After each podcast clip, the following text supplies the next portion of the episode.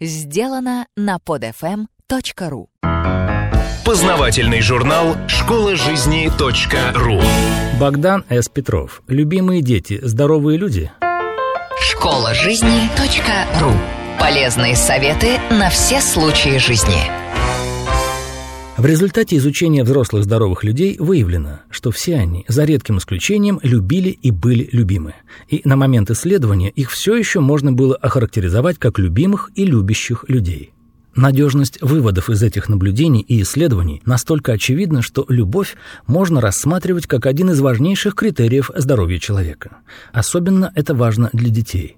Для ребенка любовь родителей не просто благоприятный фактор, она жизненно необходима. Окружая ребенка атмосферой любви, доброты, ласки и свободы выбора, мы даем ему возможность удовлетворить свои потребности в любви, безопасности и уважении. При этом, конечно, ребенок должен иметь возможность освоить допустимые пределы свободы в общении с другими людьми. Без любви ребенок не может стать полноценной гармоничной личностью. Вот почему родительская любовь ценна как для детей, так и для их родителей.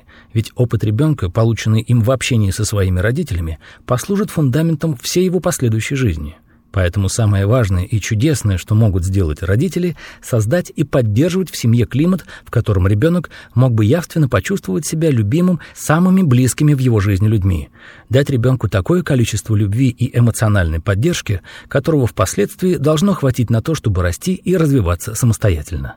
И детские врачи, педиатры, и специалисты-психологи в один голос говорят о том, что наибольшая часть болезней детей и подростков, а затем и взрослых, возникает по причине неудовлетворенных душевных потребностей.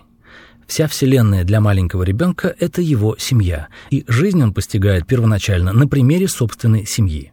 Задача родителей – сделать так, чтобы восприятие ребенком мира по мере его взросления было по возможности полным, богатым, неискаженным и разнообразным, чтобы ребенок вырос здоровым как физически, так и психически, а став взрослым мог самостоятельно вести здоровый и успешный образ жизни, его родителям и близким людям необходимо запомнить и твердо выполнять несколько правил. Воспринимать ребенка надо таким, каков он есть, а не таким, каким хочется его видеть уважать желание ребенка самостоятельно изучать окружающий мир и помогать ему в этом, выражать понимание и поддержку, когда ребенок нуждается в них, быть примером для ребенка во всем, открыто выражать ему собственные положительные чувства, четко определить и прямо сказать ребенку, чего ему делать нельзя, не прибегая к насилию. Поощрять открытое выражение ребенком своих чувств и переживаний, признавать и поощрять его чувства и потребность в их раскрытии помогать ребенку и всячески поощрять здоровое исследование окружающего его мира, пользуясь словом «да» в два-три раза чаще, чем словом «нет». Не огорчаться, если ребенок не хочет воспользоваться вашей помощью, а желает сделать что-то самостоятельно.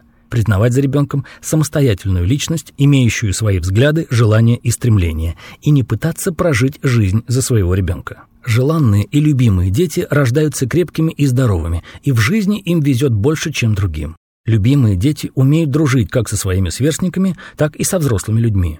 Особенно это пригодится им в школе. Шведские ученые обнаружили, что чем больше школьник нравится своим сверстникам, тем крепче у него здоровье в будущем. Наблюдения велись за 14 тысячами человек в течение 30 лет, с 1973 по 2003 годы. По популярности в школе дети были разделены на пять групп. Наблюдения проводились методом опроса, и оказалось, что дети с самым низким уровнем популярности в 9 раз больше подвержены сердечно-сосудистым заболеваниям, чаще болеют диабетом, более склонны к алкогольной и наркотической зависимости, нарушениям умственной деятельности. Они в 4 раза чаще обращались к медикам с жалобами на нарушение пищеварения, обмена веществ и гормональные проблемы.